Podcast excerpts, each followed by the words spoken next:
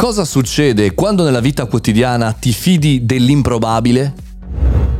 Buongiorno e bentornati al Caffettino Podcast, sono Mario Moroni e in questo venerdì, come tutti i venerdì, c'è la puntata non news, cioè avvenimenti, riflessioni, situazioni che possono migliorare, spero dare qualche spunto a tutti noi imprenditori, professionisti e perché no, studenti. Oggi parliamo, come spesso accade nel mio podcast, di un avvenimento che è accaduto nella mia vita personale, anche fuori dalla vita lavorativa. Sabato scorso sono stato alle 40 anni di Radio DJ, ancora auguri amici di Radio DJ, è una festa bellissima a Milano con tantissime persone, concerti e via dicendo. Io sono abbastanza, come dire, metodico, mi ero già segnato insomma le chiusure, gli spostamenti, quando tornare a casa.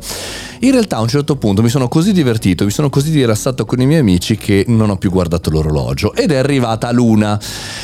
Eh, Luna a Milano, eh, di norma puoi andare dove vuoi, no? Ma non quella sera perché c'era lo sciopero dei taxi, l'agitazione per quanto riguarda i mezzi, la chiusura della metropolitana, eh, la chiusura di tutti i parcheggi, anche del parcheggio in cui avevo parcheggiato io con i miei amici. Tutte e due le macchine quindi erano bloccate e non sapevamo più che cosa fare. Come sapete non abito, per fortuna direi da questo punto di vista, a Milano città, ma poco fuori nel mio bel mulino d'acqua e quindi c'erano dei chilometri da fare in automobile necessariamente.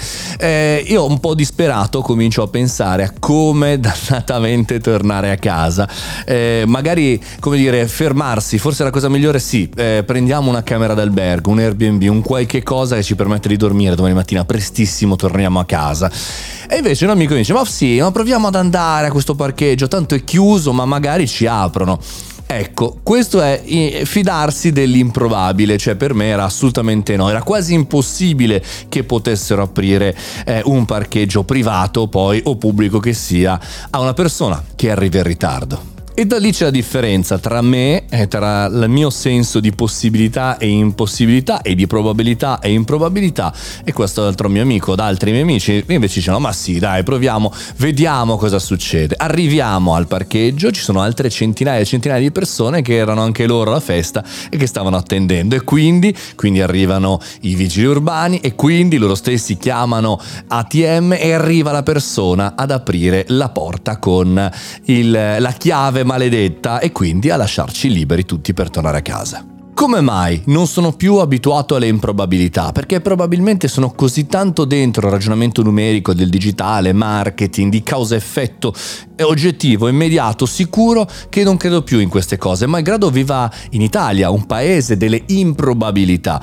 Però ci ho riflettuto parecchio questa settimana, devo dire che questa è la risposta migliore perché non sono più abituato a non vivere in un mondo digitale, ma, sono, ma devo ritornare ad abituarmi nella normalità e quindi fatevela anche voi questa riflessione. State pensando alle improbabilità che ci capitano nella vita professionale e anche personale oppure siamo tutti dentro nel database?